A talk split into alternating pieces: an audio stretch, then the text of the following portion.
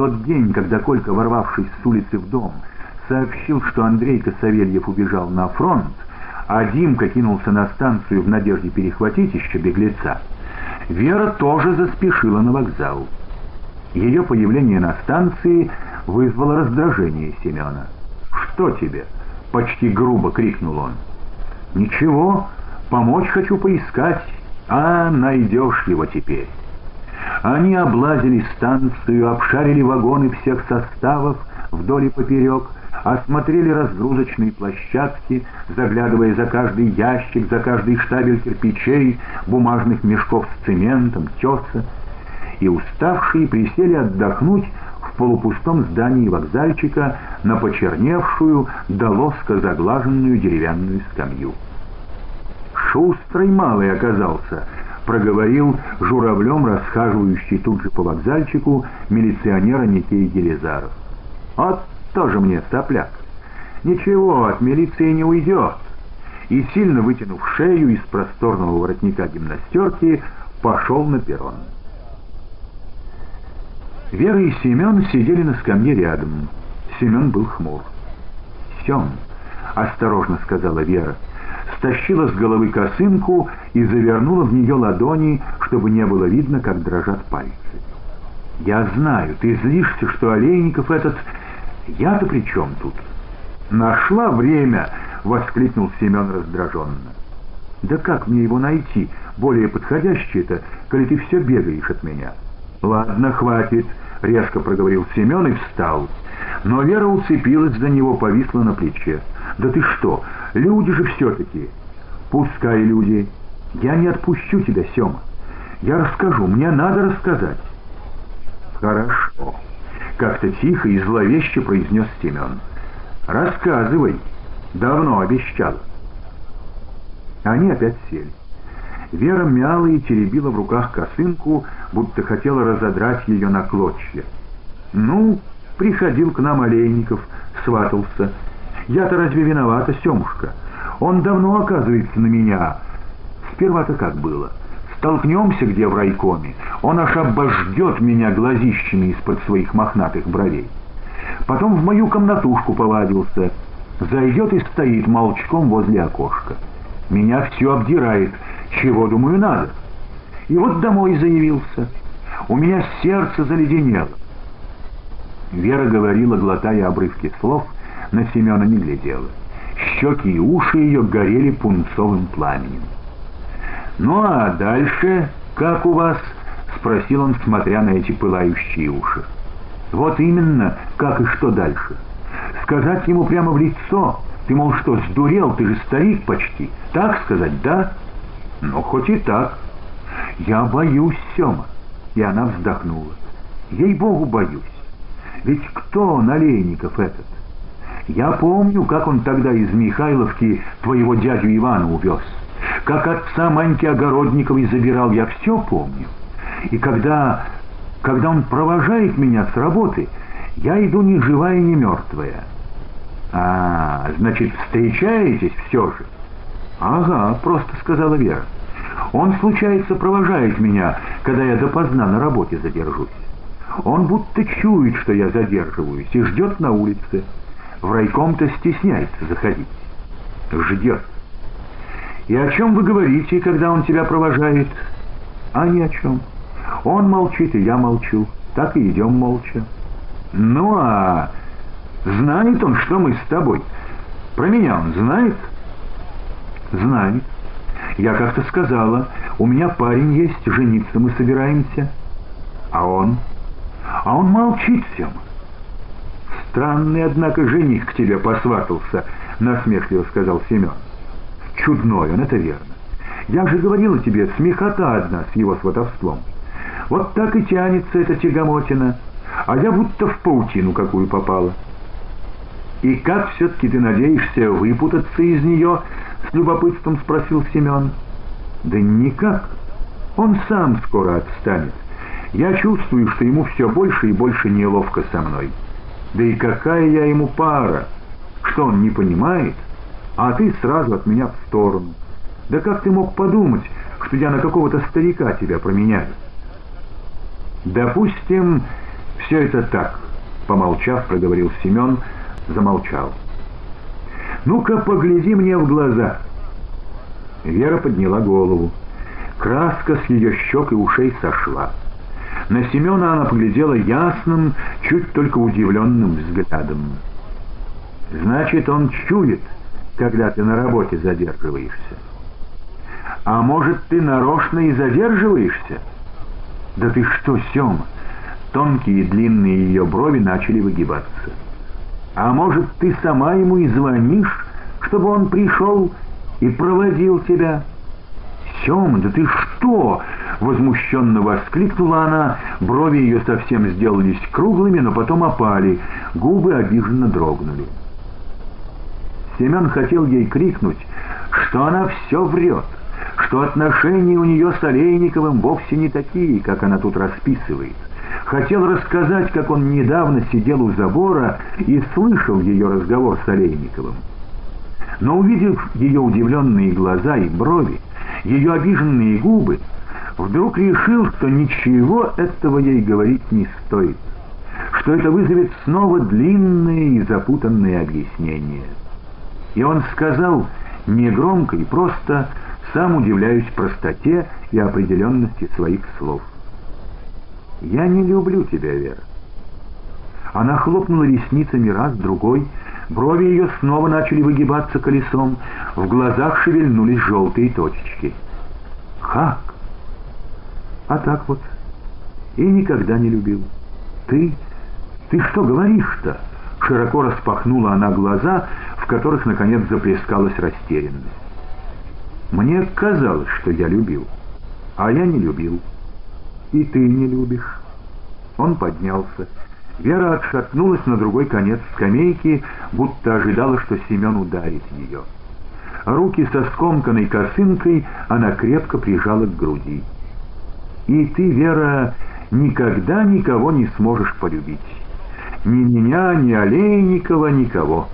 Потому что тебе нечем любить». «Как нечем? Почему нечем?» «А вот почему, я не знаю.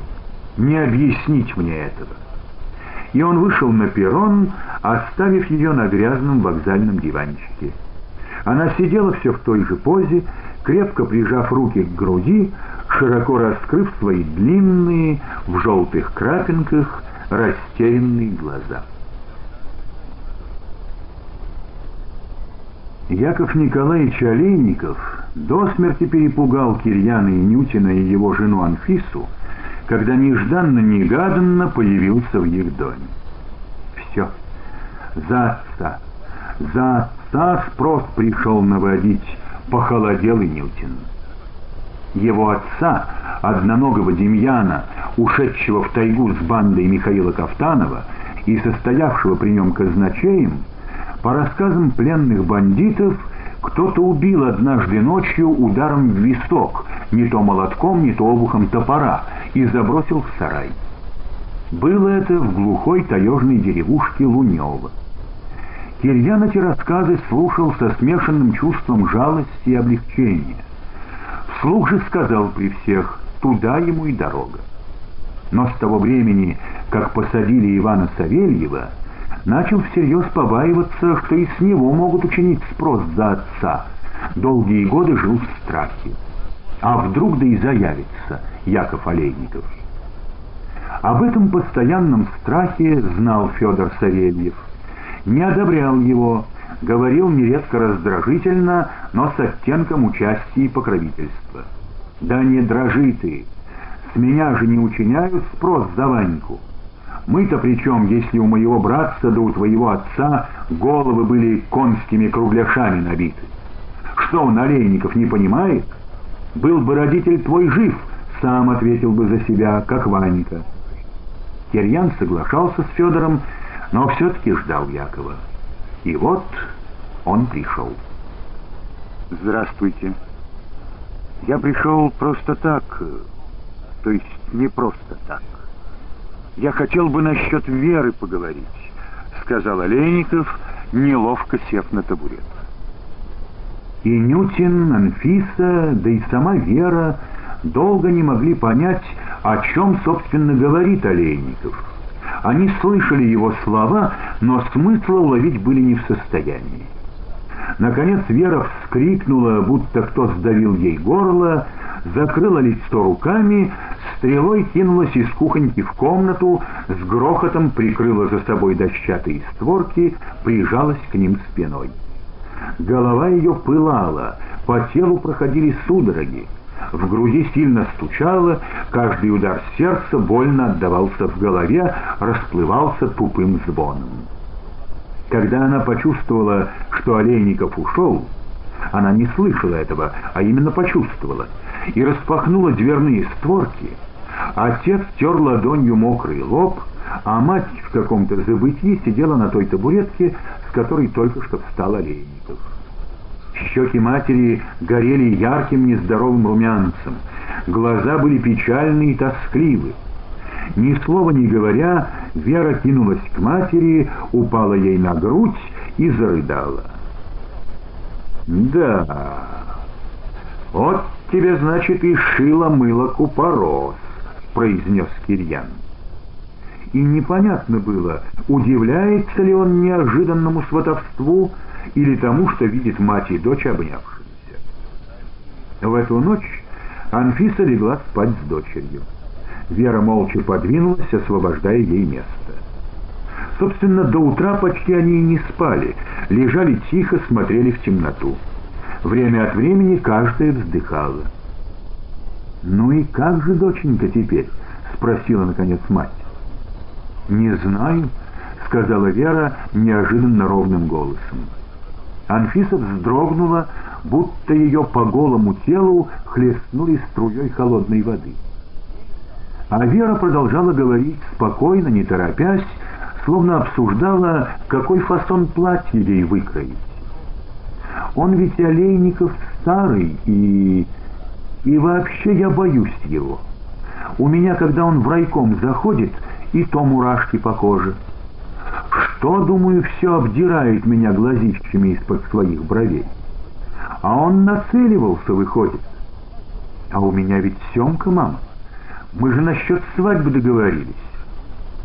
А ты его любишь, Семен-то? Спросила мать злым свистящим шепотом. Ну а как?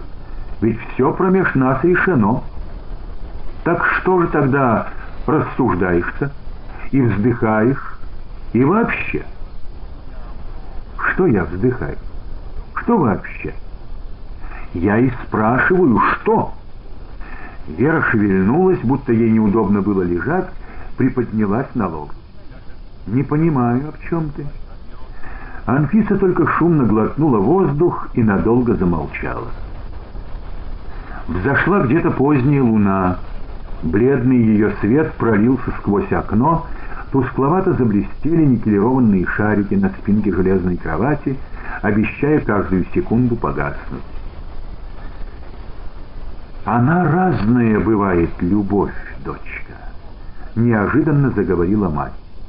Голос ее теперь удивил Веру. Он был печальный, сожалеющий о чем-то.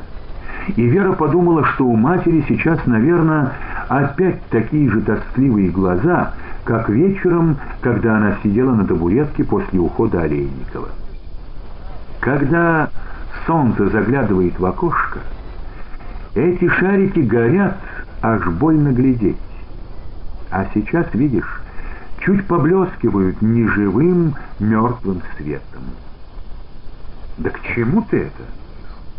Я подумала, какая у тебя любовь к Семену. Настоящая или... «Перестань!» — вскрикнула Вера. «Я же не спрашиваю, какая у тебя любовь к отцу!» Анфиса опять судорожно глотнула воздух. Грудь ее, как от толчка, взметнулась и опала. «И к чьему отцу? Моему или Семкиному?» — безжалостно докончила Вера. «Ты дура!» Анфиса резко повернулась, нащупала лицо дочери и сухой горячей ладонью прикрыла ей рот. «А я что, не вижу?» — со злостью откинула она руку матери. «Не маленькая». Кровать начала подрагивать, и Вера поняла, что мать беззвучно плачет. Раздражение у Веры прошло, ей даже стало жалко мать. «Не надо, мама, Извини меня, я не хотела».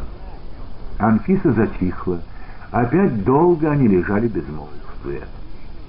«Я знаю, ты не маленькая Вера, и ты все видишь», — измученным голосом начала Анфиса. «Но что ты знаешь о моей любви? Ничего. И никто не знает. Обо мне всегда говорили «потаскушка Анфиса», а я не такая. Что я сделаю, если... если не могу его проклятого из сердца вынуть? Мне и перед людьми, и перед вами, детьми своими, стыдно, а не могу. Она снова всхлипнула, и вдруг они будто поменялись местами. Анфиса стала дочерью Веры, а та ее матерью. Вера, успокаивая, ласково гладила мать по горячей голове, по голым теплым плечам. «А он, паразит такой, пользуется этим», — продолжала Анфиса. «Потому и живем мы все втроем, как неприкаянные. Я, жена Федора Анна, Кирьян.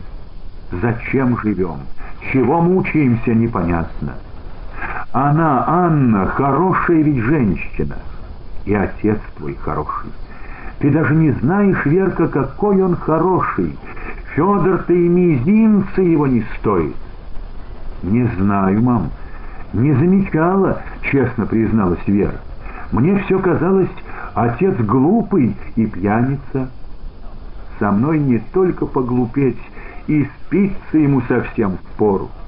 Я удивляюсь, как он с ума не сошел. Ведь он-то меня без памяти любит. Да ты что, мам? Вера даже рассмеялась. Вот уж не поверю. Любит. Я-то знаю. Оттого и терпит мое... мое распутство. За терпение я ему лишь одно обещала. Детей только, мол, от тебя буду рожать, не сомневайся. За остальное не взыщи. И Федора не трогай. Тронешь его хоть пальцем, уйду от тебя. Он и не трогает. И с меня поначалу не взыскивал, скрипел зубами, а терпел. Потом бить начал. Напьется и до полусмерти исколотит. Я терпела. Что ж, я понимала, каково ему. Вера слушала, все больше изумляясь открывавшимся ей сложным глубинам человеческих отношений. «Но как же это, мама, так?» — спросила она полушепотом. «Когда же ты так полюбила? И почему? За что?» «Когда? Почему? За что?» — печально переспросила Анфиса. «Разве это объяснишь?» Все перепуталось, переплелось, сбилось в тугой комок, теперь не расплести, не размотать, не расчесать. Да и нет к чему это делать.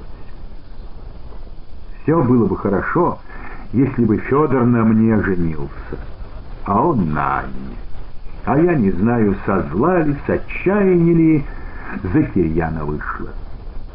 А ты любила отца, когда выходил-то? Спросила спокойно и раздумчиво Вера и, почувствовав, что мать медлит, вдумываясь, видно, в ее вопрос, добавила, «Хоть маленько-то любила?» «Маленько, может, и любила. Но я еще не знала, что Федора так люблю. Или, может, думала, что оно пройдет, покровоточит сердце, да зарубцуется, пеплом покроется, а оно заполыхало еще жарче». А то бы разве я вышла за Кирьяна? И вообще за кого-то. Они лежали обе на спине, разговаривали в полголоса, и обе смотрели на мерцающие в полутьме кроватные шарики. Они по-прежнему поблескивали тускло и неярко, а потом вдруг потухли быстренько один за другим. Луна, видимо, уплыла в сторону, и ее бледные лучи не доставали теперь окошка. «Я ни о чем таком не говорила, дочка, с тобой никогда», — продолжала Анфиса, когда шарики потухли. «А сейчас, гляжу, лежишь, вздыхаешь. Ну так что? Смешно все-таки, старик влюбился». «Не ври, Вера, — построже сказала Анфиса. «Этот старик Олейников. В районе-то страшнее его нет начальника. И я чую, завиляла твоя душонка от соблазна». «Куда завиляла? Какого соблазна?» Почти с искренней обидой воскликнула Вера. «Что придумываешь?» «Я не придумываю, Верка», — вздохнула Анфиса. «Она у тебя вообще вроде вилюшками пошла». «Интересно. Я не знаю, прямая она у меня выросла или вилюшками, а ты знаешь». «А со стороны всегда виднее. В общем, гляди. Обзаришься, потом локти будешь кусать, ежели к Семену у тебя настоящая любовь. А она бывает настоящая-то. Анфиса, кажется, перестала даже дышать. А дочь продолжала насмешливо и безжалостно. «И что такое настоящее? Ты к Семкиному отцу бегаешь и думаешь, что у тебя настоящее. А оно все не так, все проще. Тебя тянет просто к мужику, сильному, удачливому, зацепистому в жизни. С досады бегаешь, что вышло за размазню какого-то, а не за мужика, что потомстить ему. Верка! Анфиса рывком села на кровати. «Чего, Верка?» — подняла Севера. «Зачем кричишь? Разбудишь всех!» Анфиса посидела безмолвно, тихо опустилась на подушку, до самого подбородка натянула одеяло. «Вон ты, оказывается, какая выросла!» А мне-то дури не вдомек. «Ну так знай теперь», — сказала Вера спокойно. Анфиса полежала, не шевелясь минут десять-пятнадцать, откинула одеяло, спустила ноги с кровати. «И как же теперь ты с Семеном?» «Что с Семеном? Не облезет, ежели что. Но я сказала, не знаю еще, погляжу». Анфиса всхлипнула раз-другой. «Опять?» — насмешливо произнесла Вера. тебе что волноваться?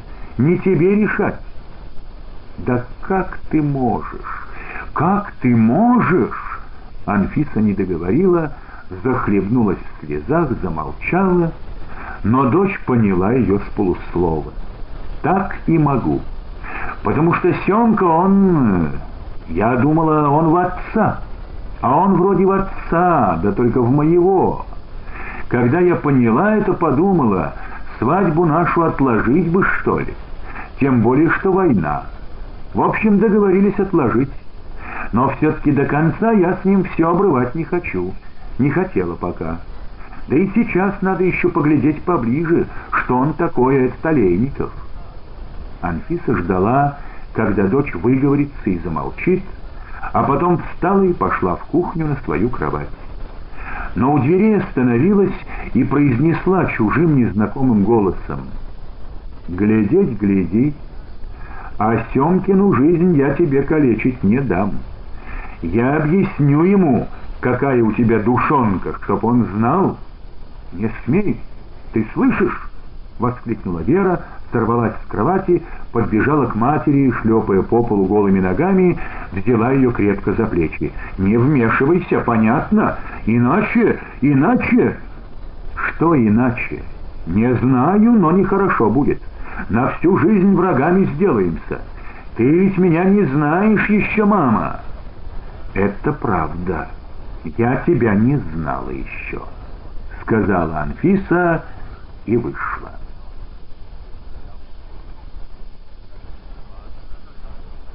На другой день после сватовства Вера весь день безвыходно просидела в своей рабочей комнатушке.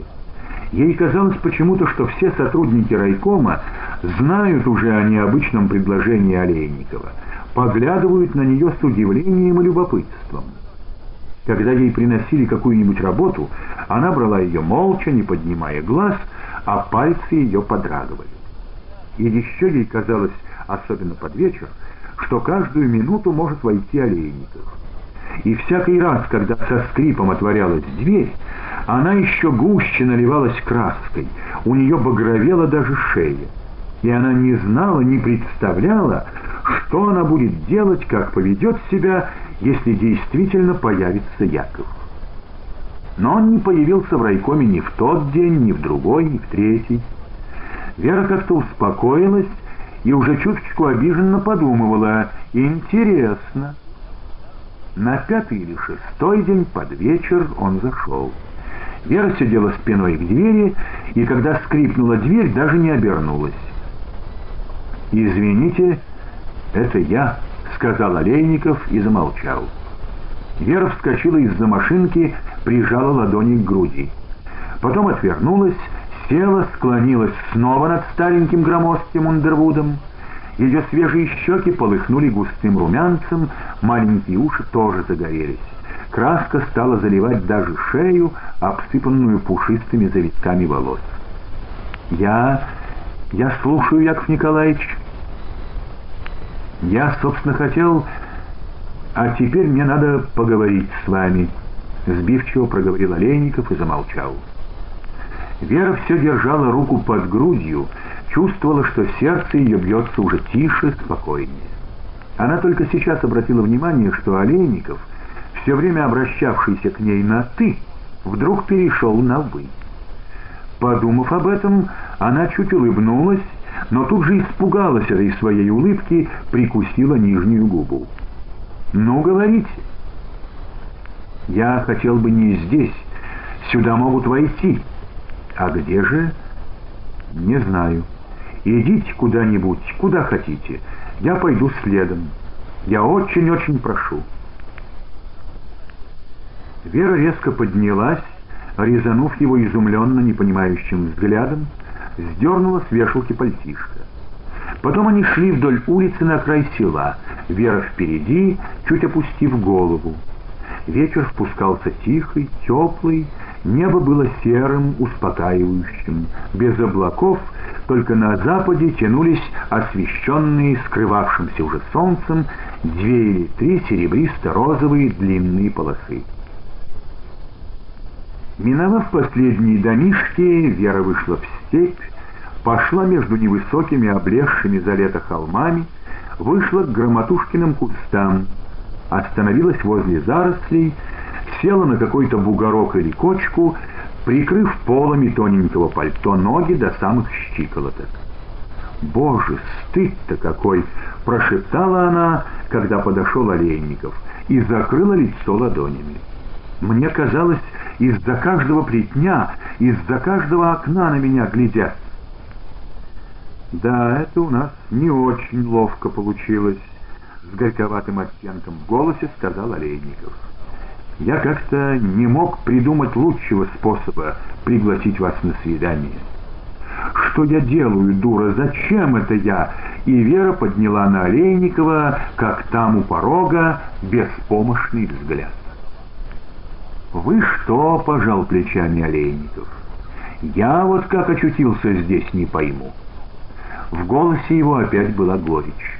Он опустился рядом на землю и стал о чем-то думать.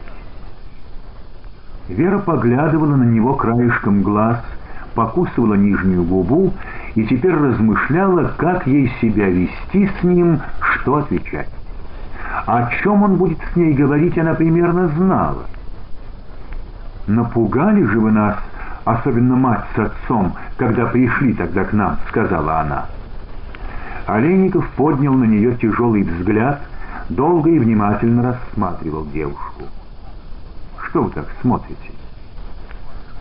Да, люди, к сожалению, боятся меня. А вам разве это неприятно? Усмехнулась она. Под лохматыми бровями у Олейникова вспыхнул вопросительный огонек. Но он тотчас погас. Чуть продолговатое лицо его сделалось угрюмым и холодным. «Слушай, Вера», — помолчав, разжал он тонкие губы.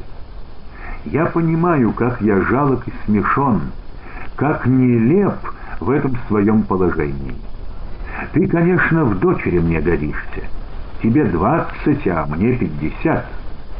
Я знаю также, что меня не поймет никто, как не поняли твои родители.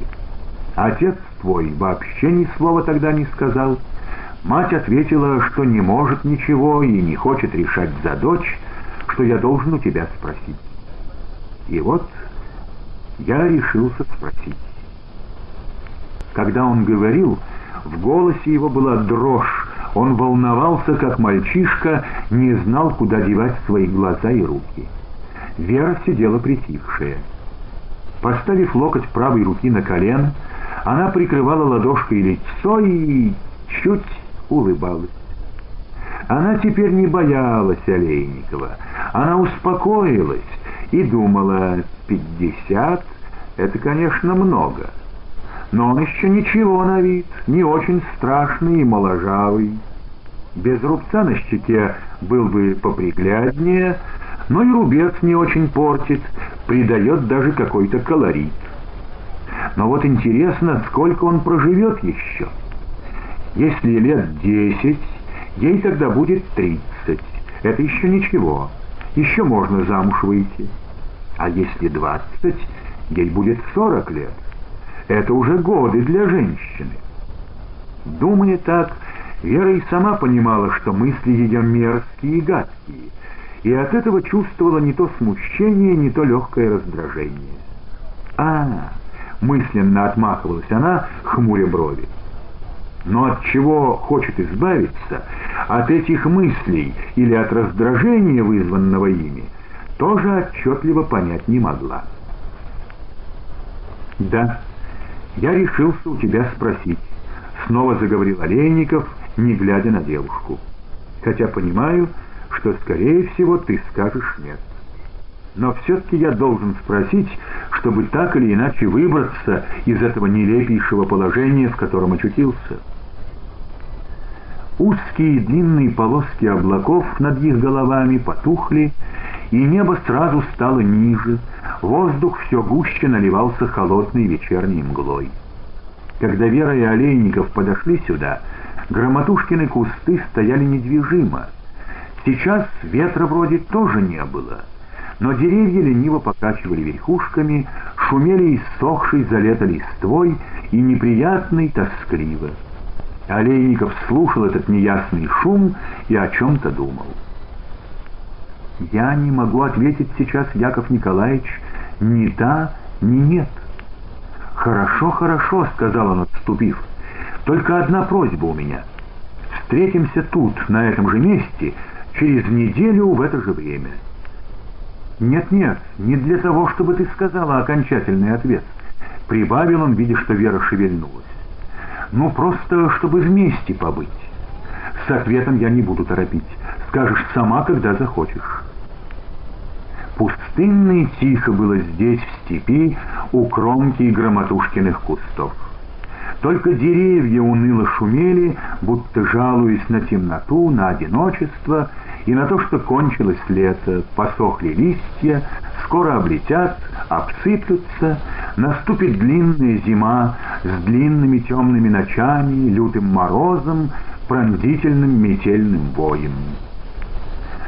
Вдруг к ней пришло совершенно неожиданное желание пойти и поболтать с Манькой Огородниковой. Не о Семене и не о Олейникове тем более, а просто так. Давно, с самого лета, не видела Маньку. Как она и что? И вспомнить, может быть, как они с Манькой лежали когда-то на печке, ни живые, ни мертвые от страха, а по комнате расхаживал Олейников в длинной шинели, явившийся арестовать Манькиного отца. Карусели же пишет жизнь. Тогда она, глядя на Олейникова, чуть не задохнулась от страха. А сегодня тот же человек объяснялся в любви, как беспомощный теленок. Через несколько минут они вернулись в село, попрощались, пошли в разные стороны. Вера пробежала несколько глухих переулков, очутилась перед хилой, притаившейся во мраке избенкой. Дощатые ставни прикрыты, но сквозь большие щели льется неяркий свет от керосиновой лампы. Значит, Манька дома. Да и где ей быть в такую пору? Вера забежала во двор, стукнула в ставень, перепоясанный толстым болтом. «Мань, Это я, Вера. В гости к тебе открой!» Сквозь широкую щелку она видела, что за стеклом по ситцевой занавеске мелькнула тень. К окну вроде кто-то подошел и остановился. «Мань, ты чего? Ты слышишь меня?» Молчание. Только тень колыхнулась. «Манька!» «Кто это?» — послышался, наконец, голос Огородниковой. «Да я же, Вера Инютина, не узнаешь, что ли?» «Ну ладно, сейчас я» и тень с занавески исчезла. Вера еще долго стояла у дверей на каменной плите, служившей крыльцом. В тенях послышались шаги, звякнул засов. «Напугало-то», — сказала Огородникова, зевнув, запаховая пальтишко. «Что по ночам блукаешь?» Голос ее был вроде и не заспанный, недовольный только, но голова растрепана, из-под платка выбивалась прядь волос. Шла-шла, да и зашла. Так, поболтать. А может, и переночую. Давно не виделись? Давно, зевнула еще раз Манька. Только нельзя ко мне. Почему? У меня уже есть ночевщик. Кто, удивилась Вера, чуть даже отступила от дверей. Да ты что, или замуж вышла? Ночевщик, говорю. Сегодня один, завтра другой, может, будет. «Да как же ты так, Маня?» «А так», — усмехнулась она враждебно, — «это уж вам замуж выходить. А мне так, судьба такая.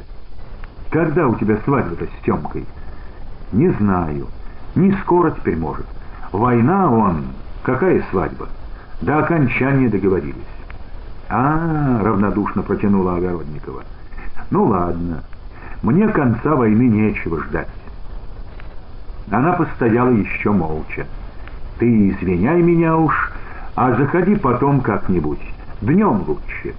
И, не дожидаясь ответа, захлопнула дверь.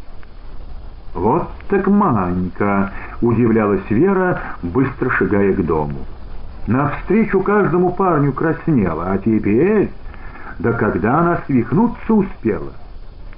Дома, лежа в постели, она думала что же ответить Олейникову через неделю? Согласна, мол? Нет, не годится так сразу. Себя тоже надо подать. Не такая, мол, не очень-то и зарюсь. Поглядеть еще надо, что да как, да смогу ли полюбить тебя. Но и тянуть особенно нельзя. Они, старики, влюбчивые да остывчивые. С этим она и уснула. Через неделю она сидела возле громотушкиных кустов почти на том же месте, смотрела, как меркнет небо, и думала, что ей надо поколебаться немного в нерешительности, поплакать, потом изобразить, что в ней начинает просыпаться настоящее чувство и дать согласие. В темноте замаячила фигура Олейникова. Вера вскрикнула негромко и побежала вглубь зарослей. «Вера!» Она продралась сквозь кусты и всякую мелкую поросль, почти до самой громотушки, остановилась. «Я думал, не придешь», — проговорил Олейников, останавливаясь за ее спиной. «Я тоже до сегодняшнего вечера думала, что не приду», — почти шепотом сказала она. «А вот пришла зачем-то». Она вышла из зарослей, пошла, опустив голову степью вдоль кромки громотушкиных кустов. Олейников, бесшумно ступая, двигался рядом. Пройдя метров пятьсот, она повернула назад. И он повернул молча. Так они ходили взад и вперед, пока Вера не устала. «Не знаю я, Яков Николаевич, ничего не могу понять», — сказала она, останавливаясь. «Зачем вот я опять здесь? И вообще, что происходит со мной?» «Я же сказал, Вера, что не тороплю тебя», — ответил он. «Я, если ты ничего ко мне не почувствуешь, не сможешь почувствовать, я тебя, в общем, пойму и в обиде не буду. Какое я имею право? И хотя мне будет трудно, что ж поделаешь? Я понимаю, без любви замуж не выходит. Какая это будет жизнь?» Вера слушала его сбивчивую речь, и сердце ее туповато поколачивалось, в грудь начал заползать неприятный холодок. Ее встревожило и испугало не то, что он требовал от нее любви. Ей показалось, что он сегодня уже чуточку не такой, каким был неделю назад, а тем более в тот вечер, когда приходил к ним домой. Что произошла в нем какая-то трудноуловимая перемена. Почудилась ей за его сбивчивой речью, за его словами, легонькая, как паутинка, нотка сомнения. Зачем все это? Нужно ли это? Что же с ним произошло в таком случае, думала Вера. Как ей вести себя, чтобы эта нотка сомнения, если она действительно появилась у него вдруг, исчезла? Нет уж, дудки, дорогой товарищ Олейников, раз клюнул, постараемся, чтобы не сорвался. И она покачнулась, стала падать. Он подхватил ее за локоть, она уронила голову ему на плечо, зарыдала. «Что ты? Не надо?» — растерянно сказал он, держа ее за плечи. А она, по-прежнему рыдая, будто случайно ткнулась губами в его щеку. «Ага, только что побрился», — мелькнуло у нее. И начала лихорадочно целовать его в щеки, в губы, куда попало, оседая вниз, словно ее не держали ноги. А он вскрикивал «Вера! Вера!» и крепко встряхивал ее за плечи, не давая упасть. Она будто из последних сил напряглась, откинула назад голову со сбившимся платком, уперлась кулаками ему в грудь, оторвалась от него и, шатаясь, побежала в село. «Вера!» — еще раз крикнул он уже вслед. Она не оглянулась. Ночь она не спала, глядела в темноту, на бледно мерцающие кроватные шарики, пытаясь представить, что делает сейчас Олейников, что думает о ней. Утром она не взяла в рот ни крошки хлеба. Вечером отказалась от ужина. И во вторую ночь она ни на секунду не сомкнула глаз. Спать ей очень хотелось. Чтобы не уснуть, она даже не ложилась, а сидела на кровати открывала окошко и подолгу дышала прохладным ночным воздухом. Под утро стало совсем тяжело. Глаза закрывались сами собой. И она, чтобы не тревожить мать и Кольку, вылезла через окно, пошла через все село на берег Громотухи. Поплескала там в лицо ледяной водой, потом сидела на какой-то перевернутой лодке, глядя, как далекое еще солнце просасывает темень над Звенигорой как проступают все отчетливее зареченские холмы и дали, как в верховьях реки начинают розоветь утренние туманы. Завтракать она и на этот раз отказалась, буркнув матери «не хочу». «Что с тобой в самом-то деле?» — уже не на шутку встревожилась Анфиса. «Ты погляди, сама на себя не похожа». «Ничего», — коротко ответила Вера, скрываясь в своей комнатушке. Там глянула в зеркало и улыбнулась, она действительно не походила теперь сама на себя.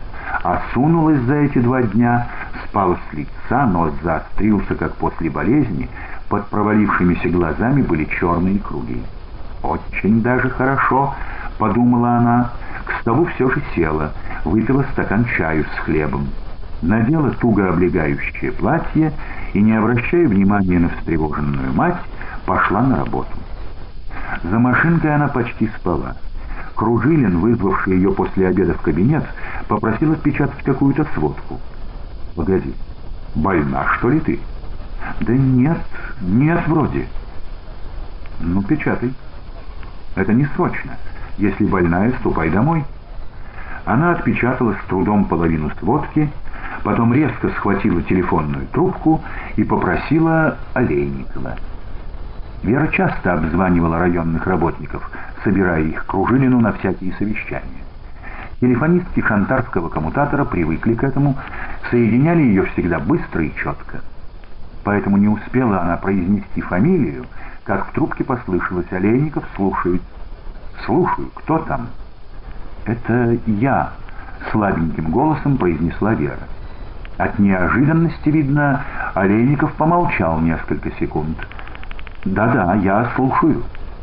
Теперь помолчала Вера, вздохнула. «Случилось что-нибудь?» Неуверенно, остерегаясь, что телефонистки могут подслушать, проговорил Олейников. «Не знаю. Может быть. Вы можете сегодня, сейчас, на том же месте. Сейчас? В голосе его было удивление. Почему сейчас? Не знаю. Сейчас и все. Ну хорошо. Вера не очень была уверена, что он придет. Но он пришел. Он шел по степи между выжженных летним зноем черных холмов, неуклюже и неловко, все время оглядываясь, будто боялся, не следит ли кто за ним. День выдался теплый и солнечный. Олейников был в сером костюме, в белой рубашке, воротничок, который он выпустил поверх пиджака. Издали казалось, что по степи идет парень лет двадцати пяти. Вера ждала его, стоя под желтой березкой, с которой время от времени с тихим и сухим шуршанием сыпались листья. Увидев, что Олейников заметил ее, она скрылась в зарослях, пробежала на самый берег громотушки и села там на краю небольшого обрывчика, засыпанного сухими листьями, поджав под себя ноги. Услышав за спиной его шаги, она только ниже опустила голову, будто не зная, куда спрятать лицо. И лишь когда шаги затихли, когда почувствовала, что он подошел и стоит рядом, не зная, что сказать, она медленно и трудно обернулась.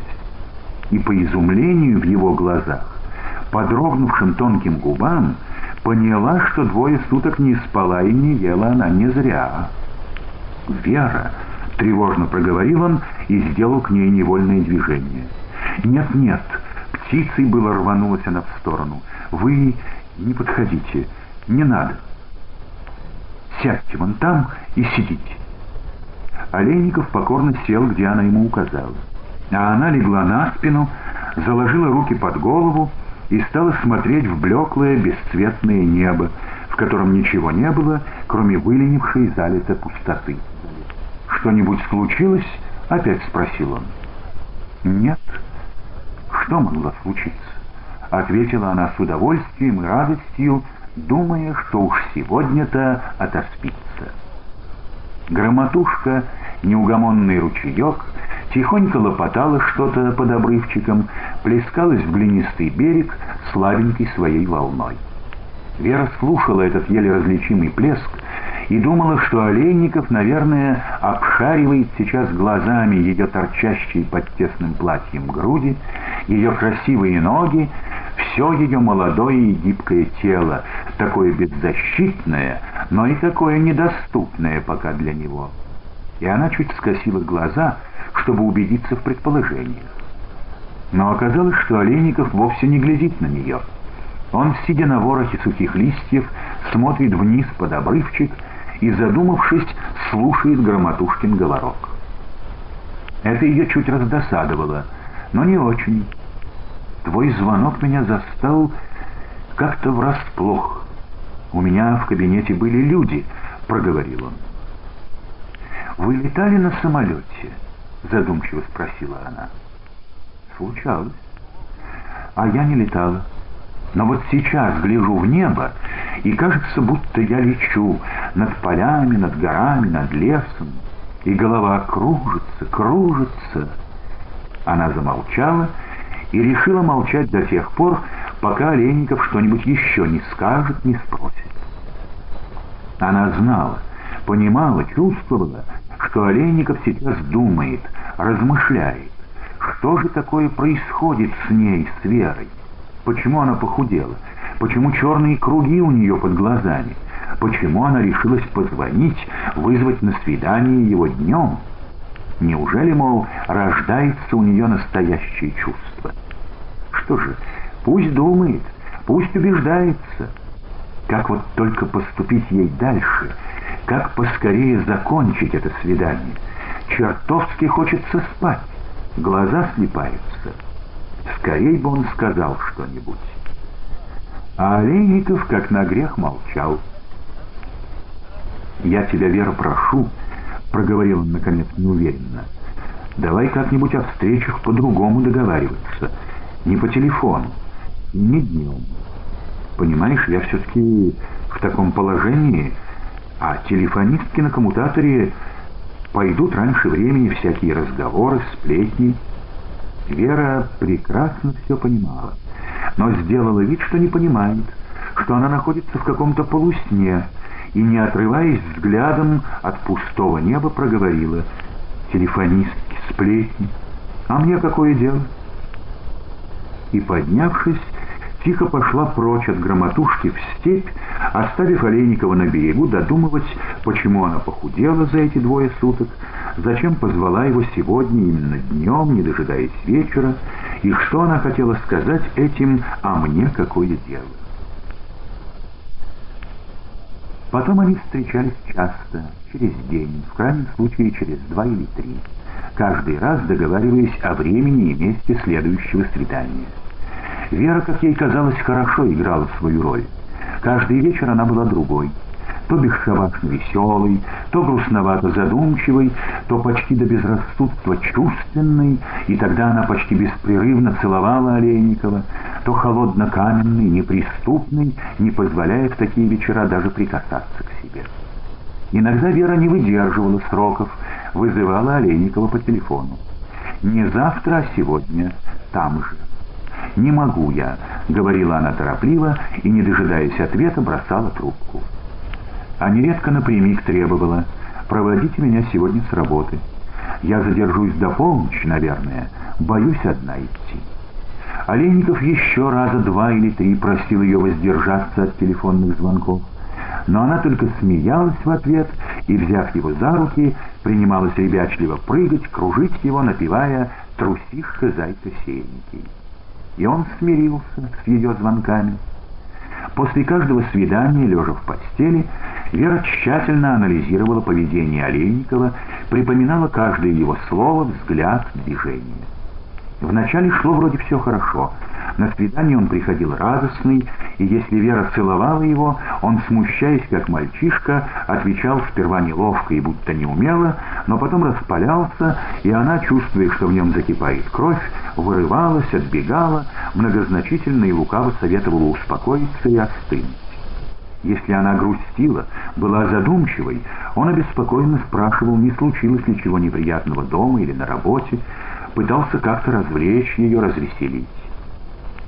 «Скажите, Яков Николаевич, зачем вот я вам?» — спросила она однажды. «Почему вы полюбили меня? За что?»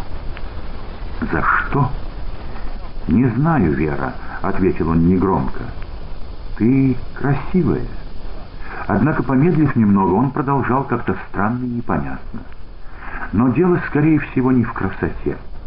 Ты молода, и я чувствую себя, когда бываю с тобой, тоже молодым. Будто мне лет двадцать-двадцать пять, и будто не было тех многих лет и многих дел, которые...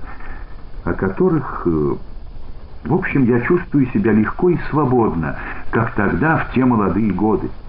А впереди жизнь легкая и чистая, не такая, какую я прожил. Совсем-совсем другая не такая, другая, ничего не понять. Да и я ничего не могу объяснить более вразумительно. Разве у вас была неинтересная жизнь? Я знаю, вы партизанили вместе с Кружилиным, а потом врагов советской власти выслеживали и ловили. И сейчас? Прошу тебя, не надо об этом. Никогда не надо, слышишь? Он произнес эти слова торопливо, как-то глухо выкрикнув их и Вера испугалась его голоса и его слов. Однако постепенно Олейников начал меняться. Нет, он по-прежнему приходил на свидание радостный и приветливый, но все чаще делался вдруг без причины задумчивым, замкнутым. Все чаще Вера ловила на себе его изучающий какой-то взгляд. Он не волновался, не загорался уже, как прежде, когда она целовала его, отвечал вроде на ее ласки нехотя, Губы его были вялыми, холодноватыми. «Что это с вами?» — тревожно спрашивала его теперь Вера. «Так, устал очень на работе сегодня», — отвечал он и пробовал улыбнуться. Но она-то, Вера, отлично видела, что улыбка эта вымученная, что дело не в усталости, кажется. Опоздала, упустила момент, переиграла, тревожно стучала у нее в голове. «Ну нет, погоди!» От ее прежней холодноватости и задумчивости не осталось и следа. На каждое свидание она прибегала теперь взволнованная и, не говоря ни слова, бросалась сначала ему на шею, целовала его куда попало, в губы и в шрам на левой щеке, и в лохматые брови, и только потом, откинув голову, рассматривала его лицо несколько мгновений и пряталась у него на груди, глухо говоря «наконец-то». Я еле вытерпела, еле дождалась. «Я тоже очень рад, Вера». Слова его были ровными, спокойными, и Вера, дыша ему в грудь, с досады кусала губы своими острыми зубами. Однажды после таких его слов она разрыдалась прямо у него на груди. «Ну, этого не надо, Вера, не надо», — попросил он, поглаживая ее плечо. «Ты тоже рад? Рад!» — выкрикнула она, поднимая заплаканное лицо, впервые назвав его на «ты». «Неправда, неправда! Что ты гладишь меня по плечу, как, как отец дочку, как даже старик внучку? А, морщишься? Да, как старик, старик! А я глупая, смотри, слушай, слушай!» Она схватила его руку, прижала к своей груди. Там, под тугой девичьей грудью, сильно, частыми игулкими толчками билось сердце. «Да я знаю, Вера», — проговорил Олейников и чуть шевельнул пальцами, пытаясь высвободить руку. Она поняла его движение, отшвырнула его ладонь, еще сильнее зарыдала. «Что ты знаешь? Ничего ты не знаешь!» И вдруг, опровергая сама же себя, закричала, «Ты знаешь, что закружил мне глупую голову, знаешь, что я влюбилась, как последняя дурочка». Ты знаешь, что я согласна, согласна, и молчишь, не спрашиваешь больше моего согласия. Ты ждешь, чтобы я сама сказала, да? Ну вот я говорю, я говорю. В тот вечер они встретились на берегу Громотухи, недалеко от того места, где несколько месяцев назад Семен с ребятишками удил рыбу. Когда она выкрикнула последние слова, Олейников подошел к самой воде, помочил руки, будто вымыл их, после прикосновения к ее телу, сел на плоский камень. «Иди ко мне». Она подошла. Он поцеловал ее в голову. Она притихла, прижавшись к нему. «Конечно, Вера, я все знаю, все вижу. Я счастлив, наверное, что ты полюбила меня». «Почему, наверное? Почему, наверное?» Не спросила, а простонала она. «Значит, ты ты... Нет, я по-прежнему люблю тебя. Но я... Как бы тебе это сказать, чтобы ты поняла? Я, кажется, только сейчас начал понимать, начал соображать во всей полноте, во всей ясности, в каком я положении очутился. А может быть и не во всей еще полноте. Я должен маленько, еще маленько подумать, все это оценить, все понять до конца. Понимаешь? Так мы поженимся или нет? Спросила она напрямик. Губы ее дрогнули, получилось у нее это жалобно и обиженно. «Хорошо получилось», — отметила она. «Конечно, конечно, Вера поспешно», — сказал он. И из-за этой поспешности она заключила, что именно сейчас-то до их женитьбы неизмеримо дальше — чем в тот день, когда он пришел свататься. С тоской и тупым бешенством глядела она на холодные лунные блики, сверкавшие на воде. Эти блики напоминали ей тускло блестевшие ночами никелированные шарики на спинке ее кровати. «Прости меня, Вера. Я думаю, все будет хорошо. Ты думаешь, ты прикидываешь!» — взорвалась Вера, оттолкнув его от себя. «Ты... ты так себя ведешь со мной, будто я... будто ты корову выбираешь, а не жену!» «Да, да, я запутался, и тебя запутал». «Ну что, ну что тут запутанного-то?» Все еще плача, опустилась она перед ним на корточки, мокрыми, виновато преданными глазами смотрела на него снизу. Ты же любишь меня. Ну скажи. Да, люблю, к сожалению. И я люблю. Так в чем же дело? О чем сожалеть? Это я должна сожалеть, может быть, потому что... потому что ты старше меня. Но какое кому до этого дело? Я-то люблю. На меня все в райкоме уже смотрят, знаешь как? Знают ведь уже все, а мне наплевать. Да, знают. У меня даже Кружилин спрашивал. У меня не спрашивают. Пытались.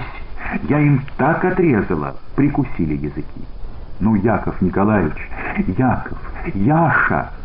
Он вздрогнул дважды при этих словах, привлек ее к себе. Я, видимо, действительно смешон, Вера. Сперва сватался, а теперь ты правильно меня стыдишь. Я не стыжу. Я поговорю с матерью и поженимся. Я ведь с матерью живу. Она у меня старенькая-старенькая и добрая.